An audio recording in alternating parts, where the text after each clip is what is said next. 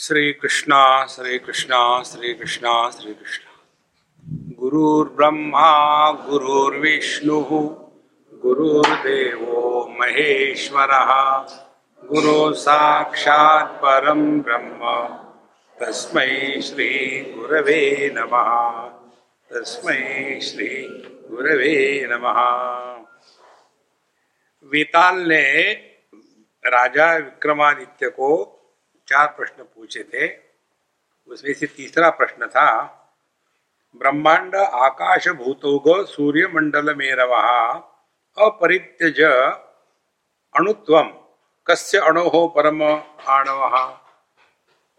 वो कौन सा अणु है? वो कौन सा सूक्ष्म तत्व है जो संपूर्ण ब्रह्मांड को अपने में रखता है? इतना सूक्ष्म छोटा होते हुए भी। तो ये कैसे संभव है? क्या है वो?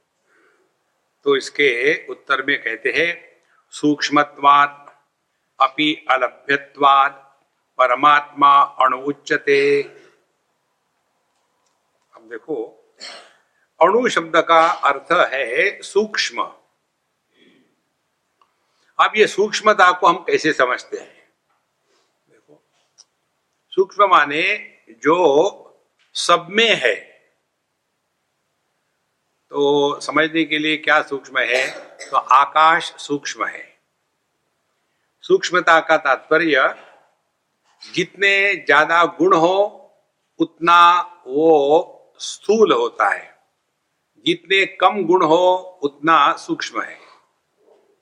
जैसे पृथ्वी स्थूल है, क्योंकि पृथ्वी में पाँच गुण है, शब्द, स्पर्श, रूप, रस, गंधा। उसके कंपैरिजन में जो पानी है, वो सूक्ष्म है। तो पानी का क्या चक्कर है?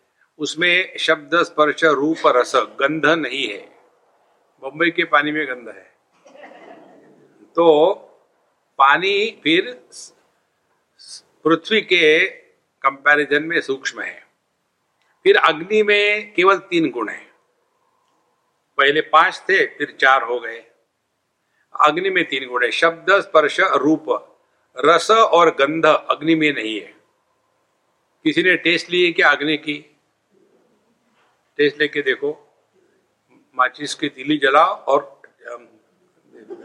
मज़ा आता है देखने वाले इसी सिद्धांत को लेकर के हमारे उडुपी के जो होटल होते हैं ना, उसमें आपको बहुत गरम गरम देते खाने के लिए।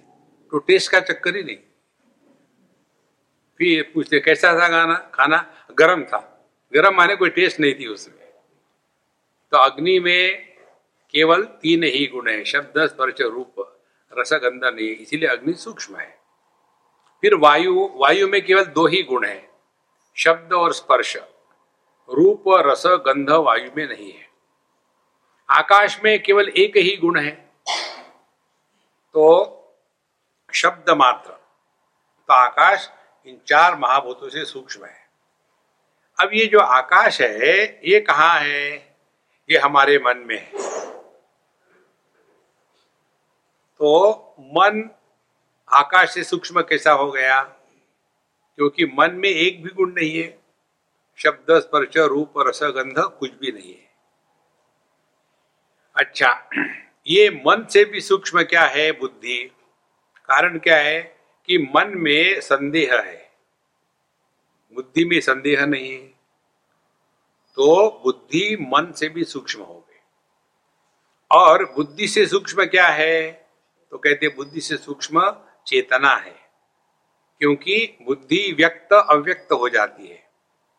सुषुप्ति अवस्था में बुद्धि व्यक्त नहीं है, लेकिन चेतना है। तो चेतना यह बुद्धि से सूक्ष्म है।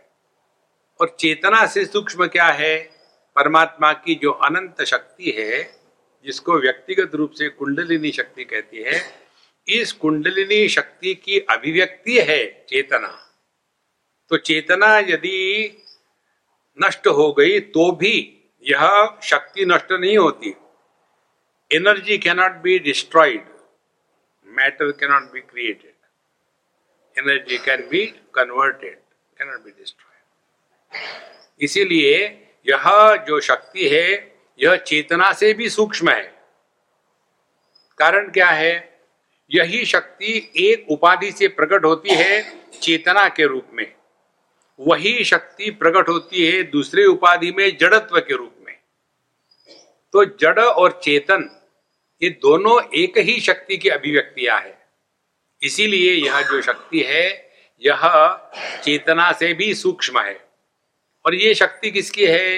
ये शक्ति जिस परमात्मा की है, वह परमात्मा इस शक्ति से भी सूक्ष्म है। इसीलिए इसको कहते हैं परमात्मा, इससे परे और कुछ भी नहीं है। तो सूक्ष्मत्वात, ये सूक्ष्म का अर्थ है। अब हमको इस सूक्ष्मता की तरफ़ यदि मार्च करना है तो क्या करना पड़ेगा? पहले इन विषयों का जो महत्व हमारे दिमाग में है, उन विषयों के महत्व को धीरे धीरे निकाल। तो वहाँ से निकले, फिर कहा आ गए? आ गए इंद्रियों में। इंद्रियों में फंसे है, कैसे? इंद्रियों के गुलाम हो करके तो इंद्रियों की गुलामी छोड़ दी, आ गए मन में। मन में कैसे फंसे? वहाँ इमोशनल बन गए। इमोशनल लोग अपने विचार दूसरों पर लादने का प्रयत्न करते हैं। मैंने आपके ही अच्छाई के लिए कहा था। तुम्हें दुखी क्यों हो रहे हो? देखो, ये इमोशन से निकलना है तो बुद्धि में आए, विवेक से काम लो। और ये विवेक भी ऐसा है कि इस विवेक सबके बस की बात नहीं है। तो इस विवेक का भी त्याग कर दो कॉज इफ़ेक्ट फिर आ गए चेतना में। चेतना में आने के पश्चात मैं मैं तू तू खत्म हो जाता है। गहरी नींद में हम केवल चेतना में होते हैं। और इसलिए वहाँ मैं मैं तू तू नहीं, संसार नहीं। इस प्रकार से सूक्ष्मत्वात परमात्मा को ही अणु कहा गया है। अणु ये शब्द जैन फिलॉसॉफी में जीव के लिए प्रयोग में लाते हैं। तो यहाँ इस अणु का अर्थ सूक्ष्मत्वात अपनी अलभ्यत्वात। और दूसरी महत्व की बात, इस परमात्मा की उपलब्धि नहीं हो सकती। हम इसको ग्रहण नहीं कर सकते। कैसे ग्रहण नहीं कर सकते? इसको वहाँ रख देते तो अच्छा रहता।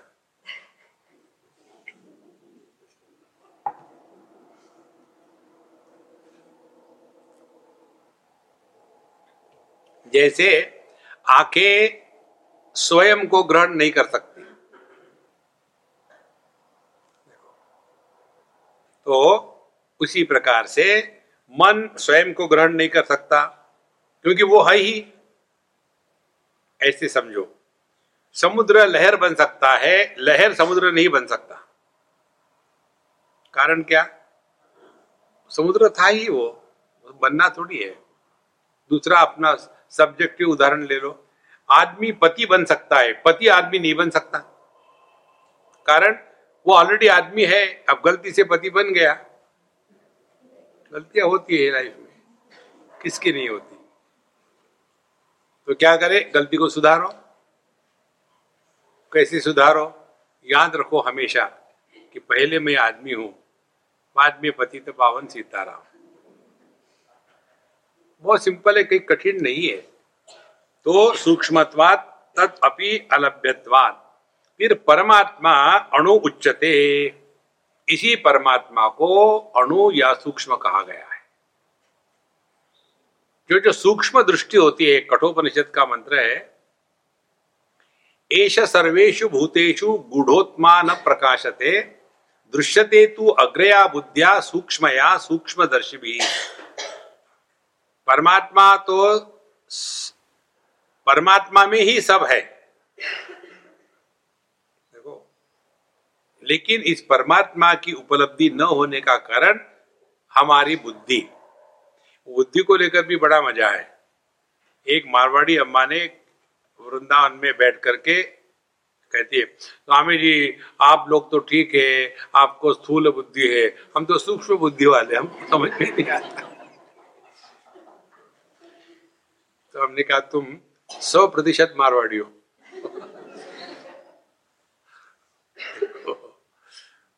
तो सूक्ष्म बुद्धि से ही तत्व का ग्रहण हो सकता है। तो सूक्ष्म बुद्धि क्या है? जिसका त्याग कर सकते हैं त्याग करते जाओ करते जाओ, एक ऐसा स्थान आता है जिसका त्याग नहीं होता। इसलिए सूक्ष्मत्वात अपि अलभ्यत्वात परमात्मा अणु उच्चते पुरतः तस्य मेरवादी परमाणु में परमाणुवद एव ही। तो इस परमात्मा के सामने बड़े बड़े मेरु पर्वत ब्रह्मांड के जितने भी हो, वो एक परमाणु के जैसे ही छोटे छोटे हैं। देखो। एक बार एक किनारा है हांगकांग का सिंधी। ये अपने पूना में आ गए, वहाँ रहने के लिए। और वहाँ उन्होंने एक बहुत बड़ा पुराना बंगला ले लिया। और उसके पश्चात फिर हमको बुलाया उद्घाटन करने के लिए। हम लोग हर काम के लिए फिट होते हैं। कहीं शादी है तो हम जाते हैं, कहीं डाइवोर्स है तो हम जाते हैं। कोई पैदा होते हैं तो हम जाते हैं, कोई मरता है तो हम जाते हैं, कोई मरता नहीं तो भी हम जाते हैं। मास्टर की सब जगह फिट है। तो उनके घर के उद्घाटन के लिए गए। और वहाँ जाने के बाद फिर इतना भरा हुआ था सामान उनके घर में, जैसे किसी म्यूज़ियम में आ गए। तो हमने कहा कि महाराज, आप तो हमको अपने घर का उद्घाटन के लिए ले जा रहे थे। म्यूज़ियम में क्यों ले आए? स्वामी जी ये मेरा घर है। This is the drawing room हमने कहा, इसमें चलने को जगह नहीं। ऐसा हाथ करो तो वो लिबर्टी खड़ी है। इधर जाओ तो आईफल टावर खड़ा है। कैसे चले घर में?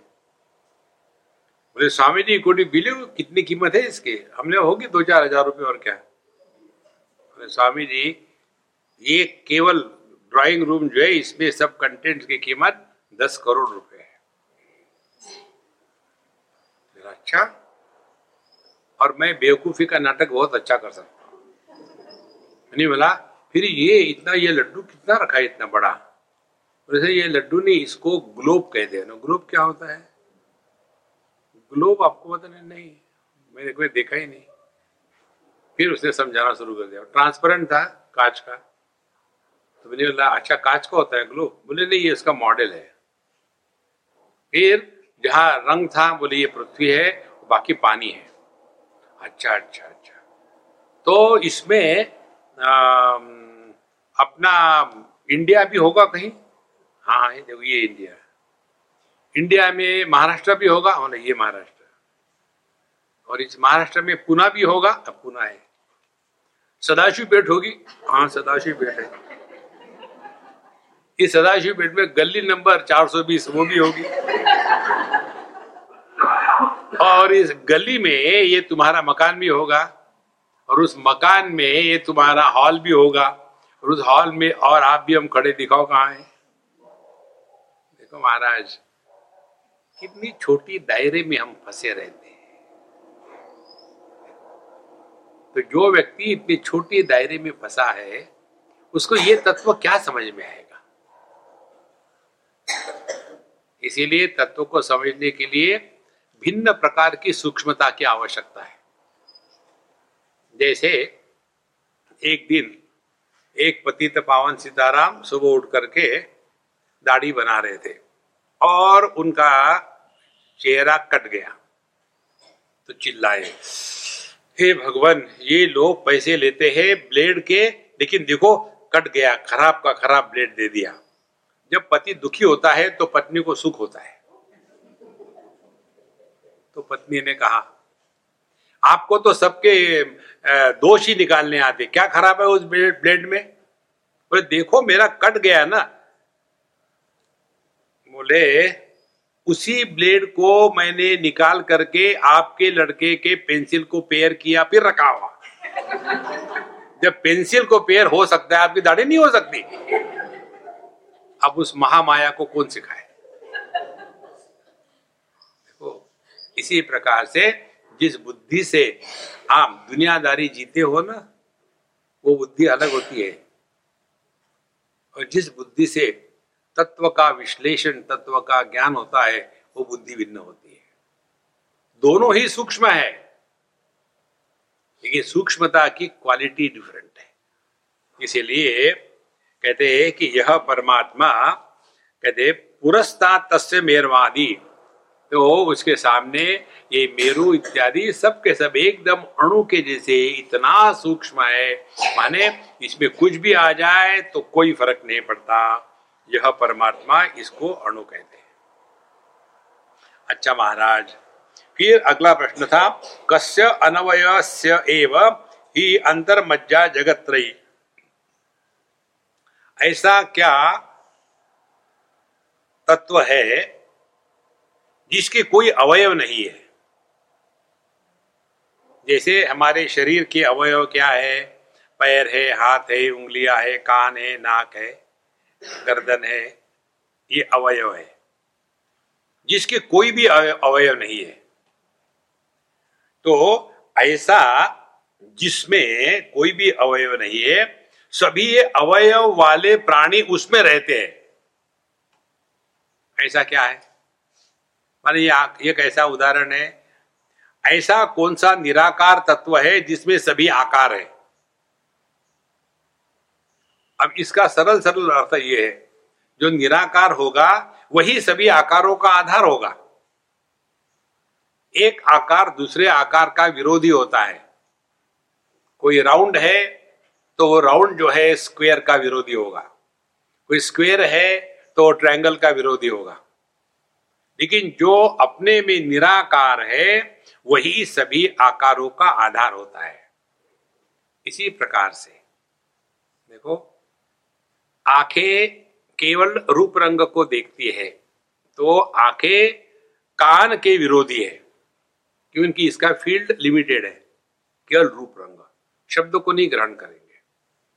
लेकिन जब हम इंद्रियों से हट करके मन में आते हैं तो मन का कोई विशेष नहीं है, इसीलिए वो सभी प्रकार के विषयों को प्रकाशित करता है।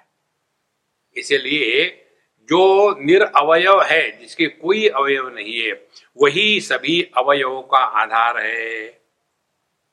तो सभी इंद्रियों का आधार मन है, मन के कोई अवयव नहीं मन का आधार बुद्धि है, बुद्धि का कोई अवयव नहीं बुद्धि का आधार चेतना है, चेतना के लिए मतलब नहीं है कि ये पुरुष है कि स्त्री है, पशु है कि पक्षी है, पेड़ है कि ये कीड़ा है। यह चेतना सबके लिए सामान्य है। इसीलिए जितने जितने हम इन अवयवों से अपने आप को ऊपर उठाएँगे, उतना हम अपने स्वरूप के पास आएँगे। ये इस प्रश्न का तात्पर्य है। अभी हम लोग अपने इन अवयवों के ही गुलाम बने हुए हैं। अभी हम जब गए थे, वहाँ कैवल धाम में, वहाँ लेक्चर हो गया खत्म, चाय पी रहे थे। तो एक अंग्रेज़ आई। बोले, मैं तो बिना चीनी की चाय पीती हूँ, जब चाय पी यहाँ, इसमें चीनी पड़ी हुई है। तो मैं इधर उधर देख रही थी तो आपको देखा। तब मुझे याद आया, आपने बताया कि give yourself zero choice तो फिर मैंने चीनी की चाय पी रही हूँ अब मैं दुखी नहीं हूँ। कितनी छोटी सी बात होती है। जहाँ गए वहाँ एडजस्ट करो। जो व्यक्ति अपने को हर जगह में एडजस्ट कर सकता है, वो कभी दुखी नहीं होगा। और जो व्यक्ति हमेशा कहीं ना कहीं प्रॉब्लम है ऐसा होना चाहिए, वैसे होना चाहिए, उनके घर में जाके देखो। बहरे कान से बहरे कप से चाय पीते हैं। मालूम है बहरा कप किसको कहते हैं? जिसको कान नहीं होता। इसीलिए सर्व अवयव अपि निरस्त अवयव पुमान अस्य विज्ञप्ति मात्र से मज्जा मात्रम जगत त्रयम यहाँ मज्जा का तात्पर्य बोन मैरो नहीं है। इस पुस्तक में जो ट्रांसलेशन दिया है, इसमें बोन मैरो का, बोन मैरो नहीं है। मज्जन माने डूबना। जो संपूर्ण विश्व जिसमें डूबा है, कैसे सभी के सभी आभूषण सुवर्ण में डूबे हुए हैं। बाहर से नहीं आते। सभी की सभी जितनी भी लहरें हैं, समुद्र में डूबी हुई है। जितने भी समुद्र है, पानी में डूबे हुए हैं। जितने रूप रंग है, वो दृष्टि में डूबे हुए हैं। क्योंकि दृष्टि विस्तृत है रूप रंग संकुचित है। तो मज्जा मात्र का तात्पर्य यही है, सर्व अवयव रूपोपी निरस्त अवयवान अस्य विज्ञप्ति मात्र तो यह केवल विज्ञप्ति मात्र है माने यह नॉन ऑब्जेक्टिव एक्सपीरियंस है। जिस अनुभव में ऑब्जेक्ट नहीं होता, और इसीलिए वहाँ अनुभव करता पैदा नहीं होता।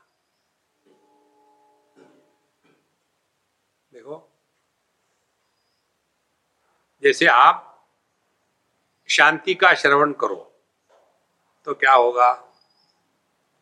शांति का श्रवण कानों से नहीं हो सकता। तो जहाँ आपने शांति के श्रवण का प्रयत्न किया, वहाँ क्या हो गया? आपने कानों की मर्यादा को पार कर गए। मन में आ गए।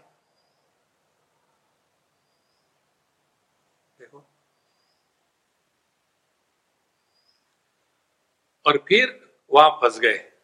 क्या? अब केवल शांति ही अच्छी लगती है। थोड़ा भी कहीं खटकुट खटकुट हो गया तो विक्षेप आने शुरू हो जाते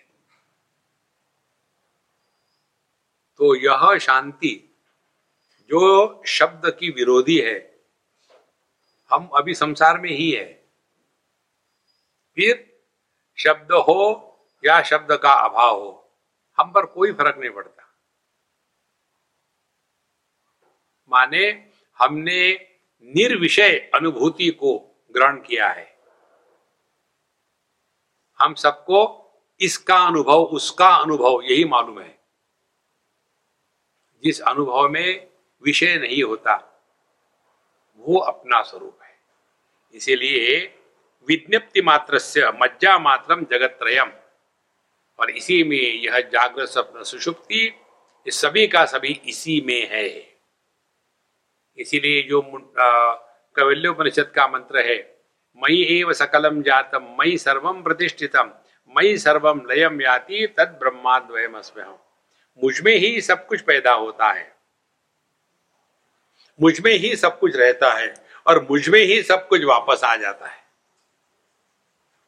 मेरे बाहर कुछ भी नहीं है। ध्यान से सुनना। जिसको जिसको हमने मय के रूप में ग्रहण किया है, उसके प्रति मन में घृणा नहीं होती। जिसको हमने अपने मय के परिभाषा से बाहर हटा दिया है, उसको लेकर के घृणा, द्वेष, क्रोध, भय इत्यादि शुरू हो जाएगा। गहरी नींद में कोई अन्य होता ही नहीं। इसीलिए गहरी नींद में किसी को डर नहीं लगता। कुछ जवान लड़के लड़कियाँ ट्रेकिंग करने के लिए गए पहाड़ों में। एक भटक गया। शाम हो गई। तो बाकी तो पहुँच गए। अब ये सोचे क्या करे क्या करे, समझ भी नहीं आ रहा था। तो उसने अपना टेंट खोला, ठोक दिया और अंदर बैठ गया। थक तो गया था बुरी तरह से। और बैठे बैठे ही लुढ़क गया और खर्राटे मारने शुरू किए। उधर से शेर आया, आदमी की सुगंध चुनकर देख करके और आ करके उसने सोचा कि अब मैं इसको खा जाऊँ। तो ये जो सो रहा था अंदर में, ये खर्राटे मार रहा था। उसको काहे का डर है? इसने खर्राटे शुरू कर दिए। शेर डर गया और भाग गया। उस आदमी के लिए अन्य नहीं था, इसीलिए डर नहीं था। शेर के लिए अन्य था, इसलिए डर था। देखो, इसीलिए जैसे जैसे हम इस ज्ञान को ग्रहण करते हैं कि जिसको जिसको हमने मय के रूप में स्वीकार किया है, उसके प्रति काम, क्रोध और भय कभी नहीं हो सकता। जिसको हमने मय के रूप में स्वीकार किया है। और जिसको हमने मय के रूप में स्वीकार नहीं किया, उसको लेकर के बड़ा डर लगेगा। एक उदाहरण ले लो, गंदा उदाहरण है, याद रहेगा। अच्छी बात नहीं याद रहती। अपने पेट में लार्ज इंटेस्टाइन में गोबर भरा हुआ है, हर एक के। उसका चिंतन करो। फिर भी आपके मन में घृणा निर्माण नहीं होगी। उसको बाहर आने के बाद उसका दर्शन करो। जहाँ आपने किसी को भी मैं से अलग कर दिया, वह घृणास्पद होता है।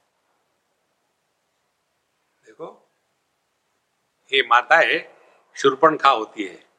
शूर्पणखा माने, शूर्प माने सूप। नखा माने नख, जिनके नाखून सूप के जैसे होते हैं। शूर्पणखा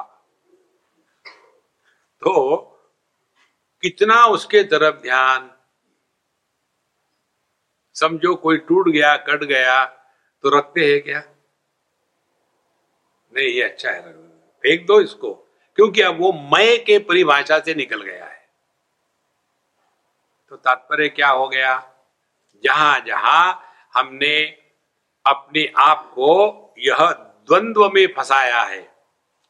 अशांति शांति, सुख दुख, लाभ हानि, जय पराजय, आप संसार में हो। तो जो सुख का भी आधार है, जो दुख का भी आधार है, दोनों के परे है। यहाँ जिसकी दृष्टि गई, उसको ये समझ में आएगा। अस्य विज्ञप्ति मात्र इसमें संपूर्ण जगत त्रयम जागृत स्वप्न सुषुप्ति। ये आते जाते हैं। कहा नहीं आते, कहीं नहीं जाते। मुझे बताओ, समुद्र में लहरें आती जाती है क्या? कहीं से नहीं आती और कहीं नहीं जाती। देखो, इसी प्रकार से यह संपूर्ण जगत ना कहीं से आया है, ना कहीं जाता है। हमने ही उगल दिया तो फिर हमने ही निगल लिया। यह तत्व है। इति राजवज श्रुत्वा, वेतालः शांतिमाययो बभूवच सदा ध्यानी विस्मृत्य सकलम क्षुधाम। अब देखो, वेताल कौन था? पहले बताया था। यह वेताल ऑर्डिनरी था। कहते हैं, निर्निमित्तम निरागस्कम पुरः अपि अभ्यागतम नरम क्षुधिता अपि न हंति एष बिकॉज़ न्याय दर्शका वो समझदार था, वो सुप्रीम कोर्ट के जजेस के जैसा नहीं था।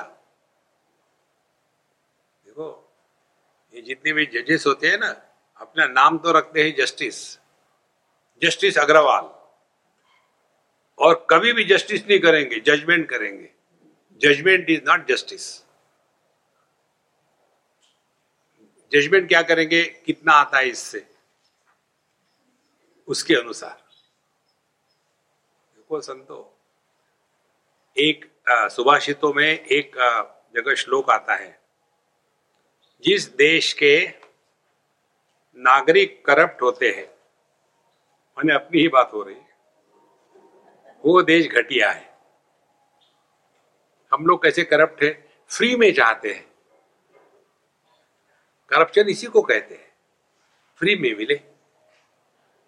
फिर वो देश घटिया है।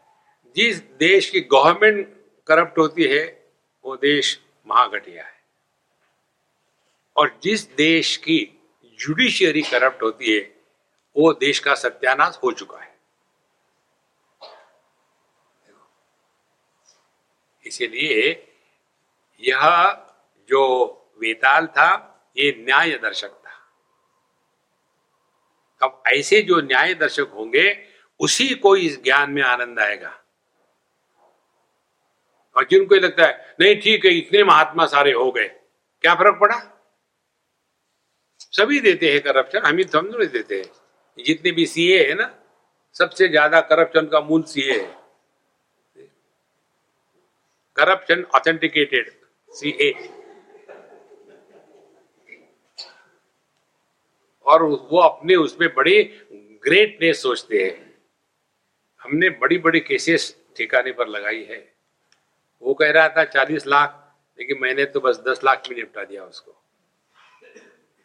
तीस लाख का क्या? मैंने ले ली। नहीं तो तीन चार साल के प्रैक्टिस में कोई बम्बई जैसे शहर में फोर बी एच के का ले सकता है तीन चार साल में। देखो महाराज न्याय दर्शक वह न्यायपूर्ण जीवन जी रहा था, भले वेताल हो। तो उसने जब यह ज्ञान की बातें सुनी तो ज्ञान की बातें सुनने से जिसको शांतिम आय जिसको ज्ञान की बातें सुनने से शांति प्राप्त होती है, वही न्याय युक्त पुरुष है। बाकी के कहेंगे, जैसे एक बार बंबई में सत्संग हो रहा था किसी के यहाँ। सत्संग के पश्चात एक भव्य दिव्य अम्मा थी। और उसने उसको पहले इंट्रोड्यूस कराया, स्वामी जी, ये अमुक अमुक है और ये जो वहाँ के अपने राज्यपाल है गवर्नर ये उनकी लड़की है। तो पहले बता दिया ऑर्डिनरी नहीं है एक्स्ट्रा ऑर्डिनरी है। फिर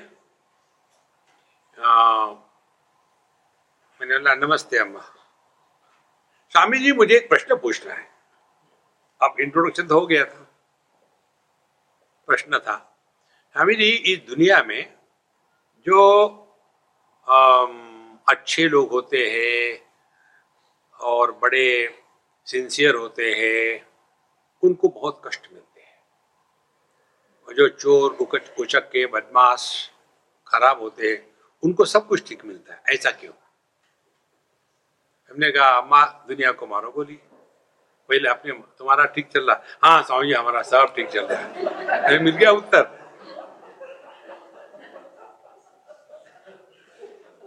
देखो हम कैसे विचार करते हैं देखो।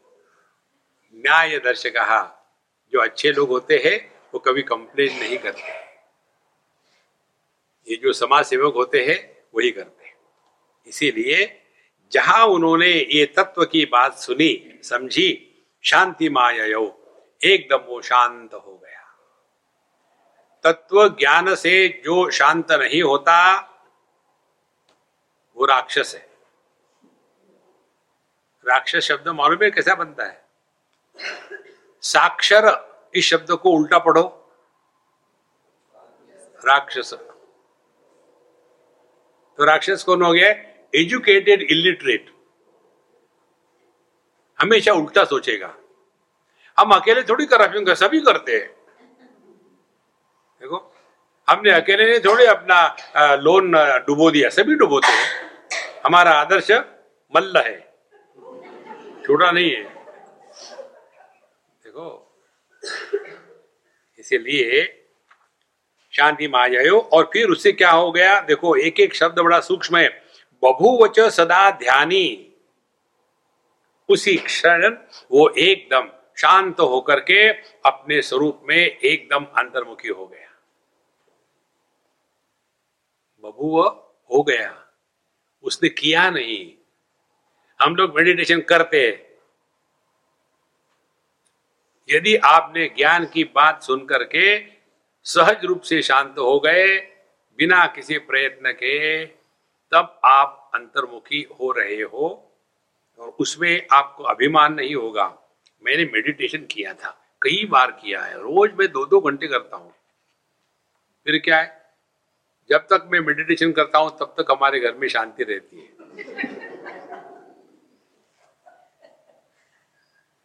देखो क्योंकि सबको मालूम है। थोड़ी गड़बड़ करेंगे तो मैं पिटाई करूँगा। और फिर जब मैं घर के बाहर चला जाता हूँ तो फिर घर में आनंद होता है। ये नहीं महाराज। तो बभुवच सदा ध्यानी विस्मृत्य सकलाम क्षुधाम। उसकी सब भूख शांत हो गई। हम सब भूखे हैं। ये चाहिए, वो चाहिए, ऐसा चाहिए, वैसा चाहिए। भूख कभी शांत नहीं होती। भूख को कहते हैं कामना। आज तक हमने क्या किया? यदि इसके बारे में लिखना हो, एक लाइन में तो क्या लिखेंगे? बचपन से आज तक अपनी इच्छाओं को पूरा करने का असफल प्रयत्न किया है। कुछ ना कुछ ये चाहिए, वो चाहिए, ऐसा चाहिए, वैसा चाहिए, यू चाहिए, वो चाहिए। उसका कोई अंत नहीं। और फिर कहते देखो, हमने भगवान का इतना किया, क्या मिला? किसको? भगवान को कुछ नहीं मिला। नहीं नहीं नहीं, हमको क्या मिला? है तो हमारी जो भक्ति उपासना है, वो भगवान के लिए नहीं है, या अपने लिए है। इसलिए महाराज विस्मृत्य सकलाम क्षुधाम। जगत की सब जो इच्छाएँ, कामनाएँ हैं, वो इस ज्ञान में समाप्त हो जाती है। और ये ज्ञान के अभाव में संसार बना रहेगा। अब सवाल आता है, समृत्य सर्वतः चित्तम सर्वत्र समदर्शिन स्थिर बुद्धे अमूढ़ यथा प्राप्तानुवर्तिन। राजो, राज्ञो भगीरथ सेव दुस्साध्यम अपि सिद्ध्यति। अब यहाँ भगीरथ राजा की कहानी शुरू होती है। एक राजा था भगीरथ नाम का, उसने दुस्साध्यम अपि, ये बड़ा कठिन है, फिर भी सिद्ध थी उसको प्राप्त हुआ। क्या कठिन है? समृत्य सर्वतः चित्तम अपने मन को सबसे हटा लिया। सबकी ममता ताग बटोरी। सबसे अपने मन को हटा लिया। फिर सर्वत्र समदर्शी और सबके प्रति समत्व का भाव। न मे द्वेषोस्ति न प्रिय। ना कोई अपना है, ना कोई पराया है। देखो जो अपने पराये निर्माण करते हैं, वो साधु संत नहीं कहलाते। जिनके लिए ना कोई अपना है, ना कोई पराया है। जहाँ ये अपना पराया शुरू हो गया, संसार शुरू हो जाएगा। तो सर्वत्र समदर्शी नहा पूरी भगवत गीता का निचोड़ आपको एक शब्द में समझना है तो एक शब्द है समता। और ये भगवत गीता में जिस रोग का वर्णन किया है, उस रोग को समझना है तो उसका नाम है ममता। देखो, फिर चाहे वो अपने दिमाग में हो, चाहे देश में हो, सब जगह वही समस्या है। तो फिर तीसरी बात कहते हैं, स्थिर बुद्धे है। फिर बुद्धि स्थिर हो गई। स्थिर किस लिए हो गई? ध्यान से सुनना। स्थिर यू हो गई इच्छाओं को पूरा करके कृतकृत्यता का अनुभव नहीं आ सकता। आज तक हमने कितनी इच्छाओं को पूरा किया है? एक, हज़ारों। क्या जीवन में कृतकृत्यता आ गई? दस फार नो फर्दर। ऐसा हो, वैसा हो, ऐसा होना चाहिए, वैसे होना चाहिए। उसका कोई अंत नहीं है। स्थिर बुद्धि है। बुद्धि स्थिर हो गई। दूसरी बात, बुद्धि स्थिर कहाँ होगी? जब स्थिर वस्तु में लगाएँगे तब। हमारी बुद्धि कहाँ लगी है? अस्थिर जगत में। तो हमारी परेशानी कैसी है? हम समुद्रों, समुद्र की लहरों को देख रहे हैं और कहते हैं कि बड़ी हमारा मन चंचल हो रहा है। अरे, तुम चंचल जगत को देख रहे हो तो कैसे मन स्थिर रहेगा? जब मुंबई में सीमेंट के रोड बन रहे थे तो एक सज्जन हमको गाड़ी चला रहे थे, वहाँ उस समय यहाँ खुदा, वहाँ खुदा, चारों तरफ़ खुदाई खुदाई। तो स्वामी जी, क्या है? हम परेशान हो गए। हमने कहा, जो वर्ली सी फेस पे चलो, वहाँ गए। हमने कहा, आप समुद्र की तरफ़ देखो। देखा, कैसे लग रहा है? बोले, लहरें लहरें आ रही है। बहुत बढ़िया। अब आकाश की तरफ़ देखो, कैसे लग रहा है? बोले कुछ लग ही नहीं रहा है। आप जिसका दर्शन करते हो, वो यदि अस्थिर होगा तो आपका मन कभी स्थिर नहीं हो सकता। शब्द अस्थिर है, शांति स्थिर है, आकार अस्थिर है, निराकार स्थिर है, द्वंद्व अस्थिर है, निर्द्वंद्व स्थिर है।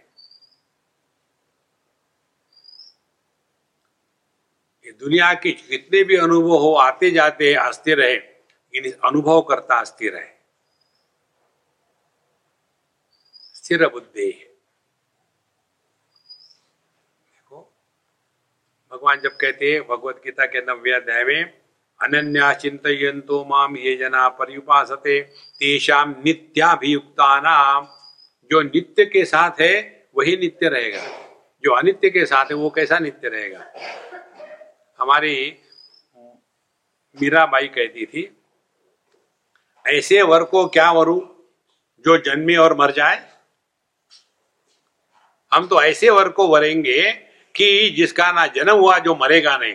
तो हमारा सौभाग्य हमेशा बना रहेगा।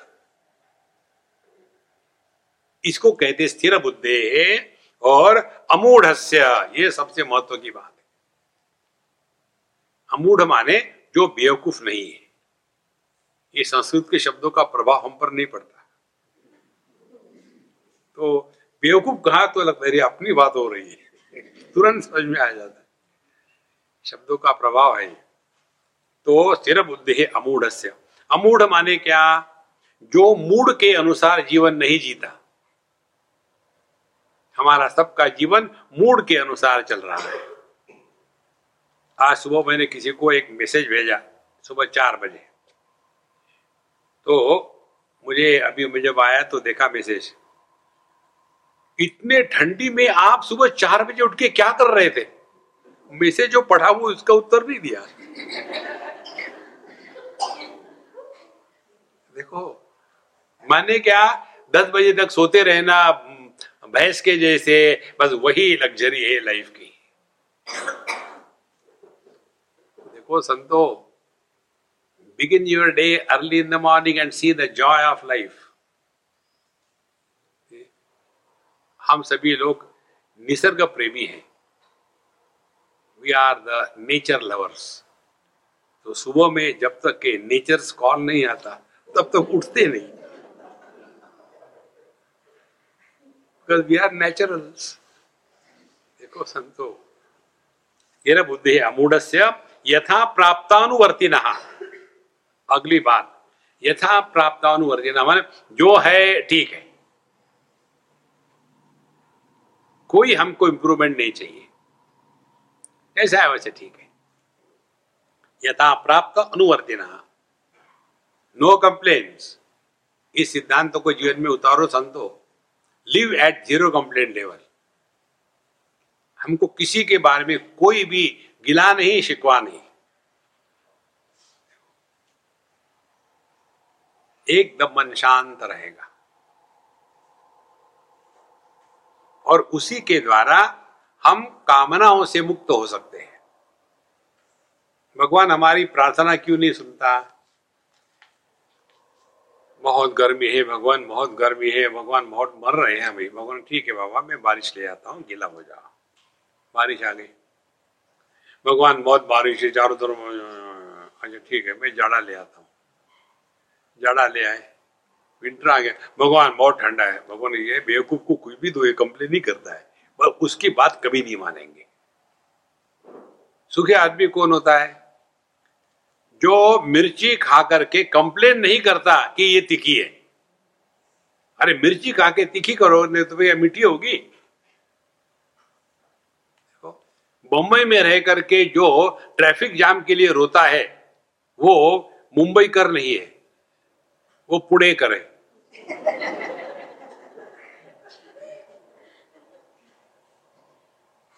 पुना के लोग एक अपनी अलग छवि बनाए रखे है।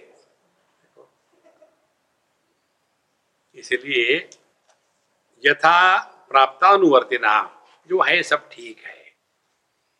ये सिद्धांत आपको जीवन में उतारना है ना, इसको हम आपको एक टेक्निक बताते हैं हमारा टेक्निक है वो, ट्राई करो।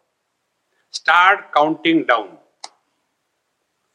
don't count upwards फिर जैसे हम लोग यहाँ आए, पाँच दिन के लिए।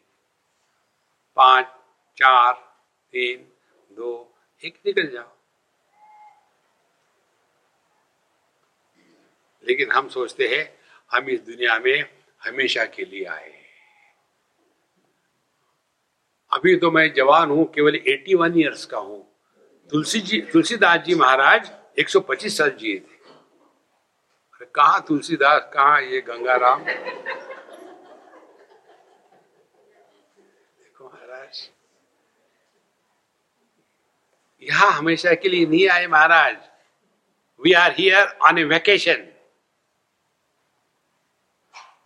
कहीं भी वैकेशन के लिए चले जाओ तो आप वहाँ पैसे कमाने की नहीं सोचते।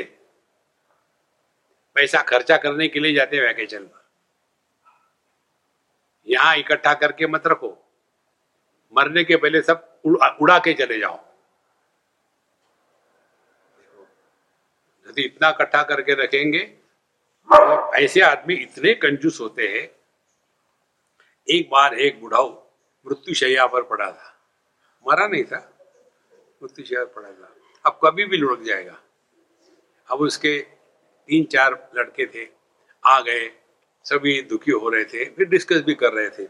अपने पापा इस शहर के सबसे बड़े अमीर आदमी हैं। अब इनको कैसे ले जाएँगे? और वो बुढ़ाओ सुन भी रहा है, मरने वाला भी है। तो उसने एक ने कहा, हम लोग पापा को हेलीकॉप्टर में ले दूसरा कहता है, किसको दिखेगा फिर? अच्छा ऐसा करते इनको हम एक बहुत बड़े ट्रक में ले जाएँगे। वो कोई गार्बेज है क्या? तीसरा कहता है, लिमो में ले जाएँगे इसको। एक लंबी, बढ़िया सजाएँगे, ले जाएँगे। तो जो हेलीकॉप्टर वाला था, उसके हिसाब से ले जाने के लिए दस लाख रुपए लगेंगे। दूसरे के कहने के अनुसार उसको पाँच लाख रुपए रहेंगे, तीसरे के कहने के अनुसार तीन लाख रुपए रहेंगे, और ये बुढ़ाऊ सो रहा था, सुन रहा था। अभी भी ध्यान पैसे में। उसने कहा, छोड़ो, मैं पैदल जाता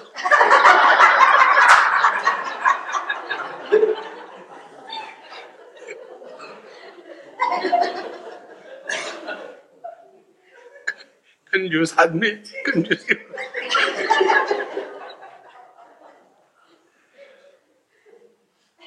क्या करोगे इकट्ठा करके दुनिया में?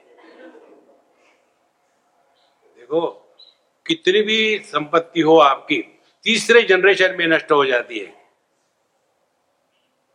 देखो, दादाजी ने जो कमाया, उसको जो लड़का जी है, वो बर्बाद करता है। और फिर उसका जो लड़का है, वो भीख माँगता है। हो, पूरा जीवन इसी में कितना इकट्ठा करोगे? इसीलिए यथा प्राप्त अनुवर्जन राज्ञो भगीरथ से इव दुख दुखाद्यम अपनी सिद्धति तो राजा भगीरथ के जीवन में बड़े दुख थे, फिर भी उसने इन सब चीज़ों को स्वीकार किया था। क्या? संवृत्य सर्वतः चित्तम। सभी से उसने अपने मन को समेट लिया था। सर्वत्र समदर्शिना था। सिर बुद्धि था। अमूढ़ था। उसके बाद यथा प्राप्त अनुवर्ति अनुवर्तिना था तो अब इसकी कहानी बता दे। कौन था ये भगीरथ? कहते, आसित भगीरथ हो राम राज्ञा परम धार्मिक यौवने वर्तमानोपि लोक यात्रा विचारयन अति उद्विग्न मना भूतवा सह अपृछत त्रितुलम गुरुम। एक राजा था भगीरथ नाम का, हे राम, एक राजा था भगीरथ नाम परम धार्मिक, बड़ा धार्मिक था यौवने वर्तमान अपनी लोक यात्रा विचारयन। जब वो जवान था, बुढ़ापे में नहीं, जब वो जवान था, तभी उसने पूरे देश की यात्रा करी, भ्रमण किया। सभी तीर्थ क्षेत्र में गया, सब जगह जाकर के उसने जाने के बाद अति उद्विग्न मना भूतवा भगवान राम की भी यही कहानी थी। वो भी पूरे दुनिया में घूमे और फिर एकदम डिप्रेशन में चले गए। तो वो भी एकदम उद्विग्न मना हो गए और फिर वो अपने गुरु महाराज के पास गए। सहा त्रि गुरुम त्रितुलम अपृछत जा करके उनके गुरु का नाम था त्रितुल महाराज। जा करके उसने पूछा, क्या पूछा? जरा मरण मोक्षादि रूपाणाम भयकारिणाम भगवन सर्व दुखानाम कथयंत प्रजायते।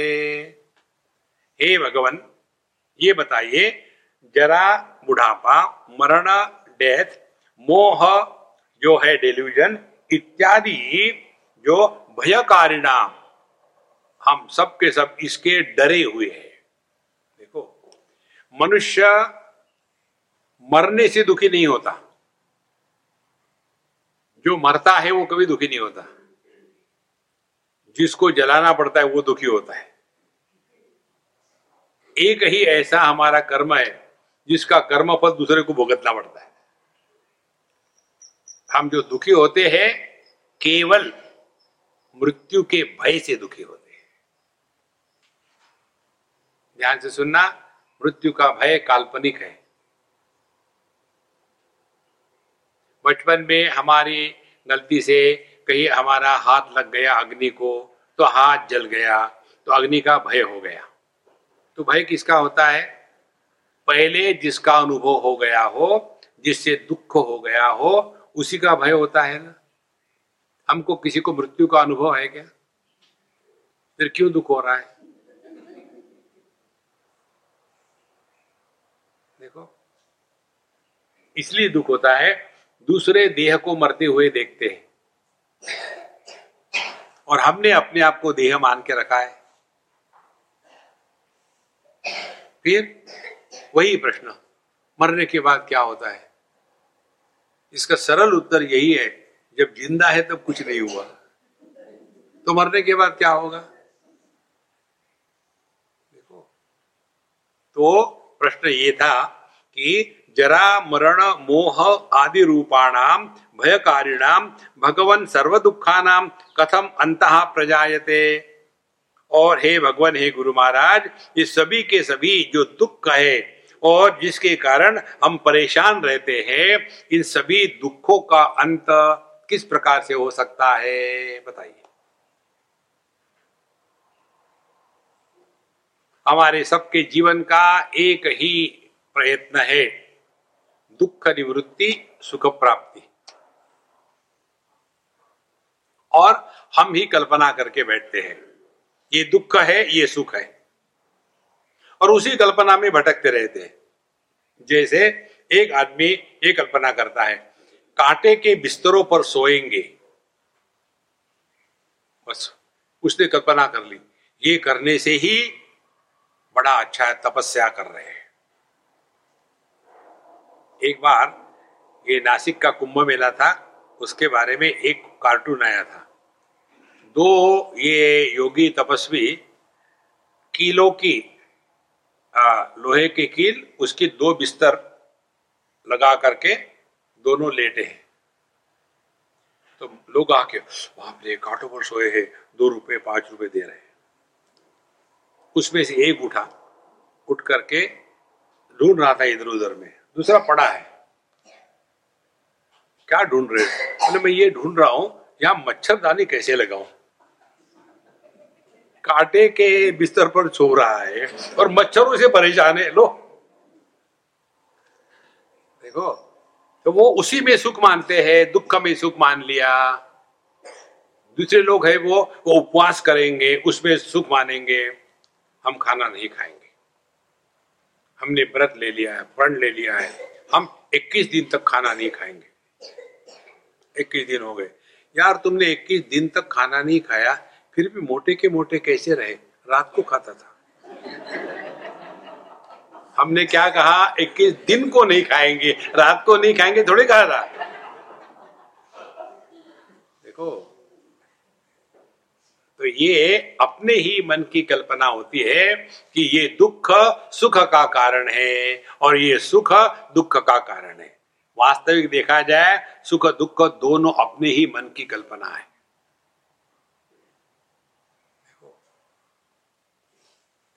इसीलिए कहते भगवान सर्व दुखा नाम कथम अंत प्रजायते। आगे अपने प्रश्न को जारी रखते हैं, चिन्मात्रम सर्वगम शांतम अस्ति निर्मलम अच्युतम देहादि नेतर किंचित इति वेदमी मुनीश्वर। हे गुरु महाराज, मुझे ये सब मालूम है। क्या अस्थि कुछ तो भी है? क्या है वो? चिन्ह मात्रम शुद्ध चिन्मय सत्ता, सर्वगम, जो सब में व्याप्त है, शांतम, जो शांत है, निर्मल, जिसमें कोई भी मल इत्यादि नहीं है, अच्युतम, जो कभी नाश को प्राप्त नहीं होता, और देहादि न इतरत, और ये देह से कुछ अन्य है। ये सब मुझे मालूम है। इति वेदमी मुनीश्वर। फिर, किंतु अत्र प्रतिपत्ति में स्फुटता इति में न प्रभो, ये सब मालूम है। लेकिन हे भगवान, मुझे इसका एक छटाक का भी अनुभव नहीं है। प्रवचन करते होंगे फिर। प्रवचन करते समय मैं ब्रह्म हूँ। प्रवचन के बाद मैं ब्रह्म हूँ। प्रवचन करते समय ब्रह्म सत्यम जगन मिथ्या। प्रवचन के बाद मंदिर के लिए कुछ पैसा दे दो ना। देखो संतो, मनुष्य स्वयं को जितना धोखा देता है, दुनिया में और किसी को नहीं देता। We cheat our self the most दूसरे तो हमको स्वीकार ही नहीं करते। मालूम इनके कहने में क्या दम है। लेकिन हम अपने को सबसे ज़्यादा धोखा देते हैं। तो किंतु अत्र प्रतिपत्ति में स्फुटता न प्रभो, एतावन मात्र संवित्ति। श्याम अहम सर्वदा कथम। केवल हमको मालूम है, लेकिन इसी अनुभूति में नित्य निरंतर अखंड कैसे रहे? देखो, हमारी साधना, हमारी स्पिरिचुअल प्रैक्टिस कैसी है? Five star spirituality AC UC DC ICICI bank account तब जाकर के हमारी स्पिरिचुअलिटी है। तो ये हमेशा ट्वेंटी फोर सेवन नहीं बना रहता तो कैसे सर्वदा कथम, हमेशा हम इसमें कैसे निष्ठान हो करके रह सकते हैं, देखो ये हमारे सबका प्रश्न है। हम इसमें उत्तर के रूप में त्रितुल उवाच। गुरु महाराज त्रितुल महाराज कहते हैं ज्ञाने न निष्ठत्व एति चेतो हृदम्बरे ततः सर्वात्मको भूतवा भूयो गच्छेत न जीवताम। कहते हैं, ज्ञानेन ज्ञेय निष्ठत्व एति। ज्ञान के द्वारा ज्ञेय माने अपना जो स्वरूप है, उसमें निष्ठा प्राप्त होती है। केवल अभ्यास के द्वारा हमने अपने आप को गुजराती, बंगाली, आसामी, पंजाबी मान लिया है, केवल अभ्यास के द्वारा। देखो, कितने गुजराती, कितने पीढ़ियों से बंबई में रहते हैं, लेकिन फिर भी बंबई के लोग उनको महाराष्ट्र नहीं कहेंगे, और ये गुजराती भी अपने को, हम तो नवसारी के हैं। देखो महाराज, इतना दृढ़ अभ्यास हो गया है। उसी प्रकार से हमारा ये इतना दृढ़ अभ्यास हो गया है कि मैं देह हूँ। इतनी ही दृढ़ता से जब मैं शुद्ध चिन्मय सत्ता हूँ, ये जब दृढ़ता आ जाएगी, तब आप व्यक्तित्व से हट करके अभिव्यक्ति में पहुँच जाओगे। मैं गुजराती, मराठी, बंगाली ये व्यक्ति है। मैं इंडियन ये अभिव्यक्ति है। मैं इंडियन ये व्यक्ति है और मैं इस पृथ्वी का एक मनुष्य हूँ, ये अभिव्यक्ति है। मैं मनुष्य हूँ, ये व्यक्ति है। मैं सभी प्राणी मात्र हूँ, ये अभिव्यक्ति है। मैं प्राणी मात्र हूँ, ये व्यक्ति है। मैं इस जड़ चेतन का आधार हूँ। यह अभिव्यक्ति। है छोटे दायरे से हटकर के बड़े में जो अपने आप को मिटा देता है, उसी को साधु संत कहते हैं। तो छोटी चीज़ों में फंसे हैं। और छोटी चीज़ मैंने माने कहा, यही, मेरा गुरु, तुम्हारा गुरु। मेरा संप्रदाय, तुम्हारा संप्रदाय। उसी में फंसे है। तो तथा ज्ञाने न एति चेतु हृदम्बरे इसका अर्थ हम अगले क्लास में लेंगे। ओम पूर्णमद पूर्णमिदम पूर्णात् पूर्णमुदच्यते पूर्णस्य पूर्णमादाय पूर्णमेवावशिष्यते। ओम शांति शांति शांति हरि ओम। श्री गुरुभ्यो नमः। हरि ओम।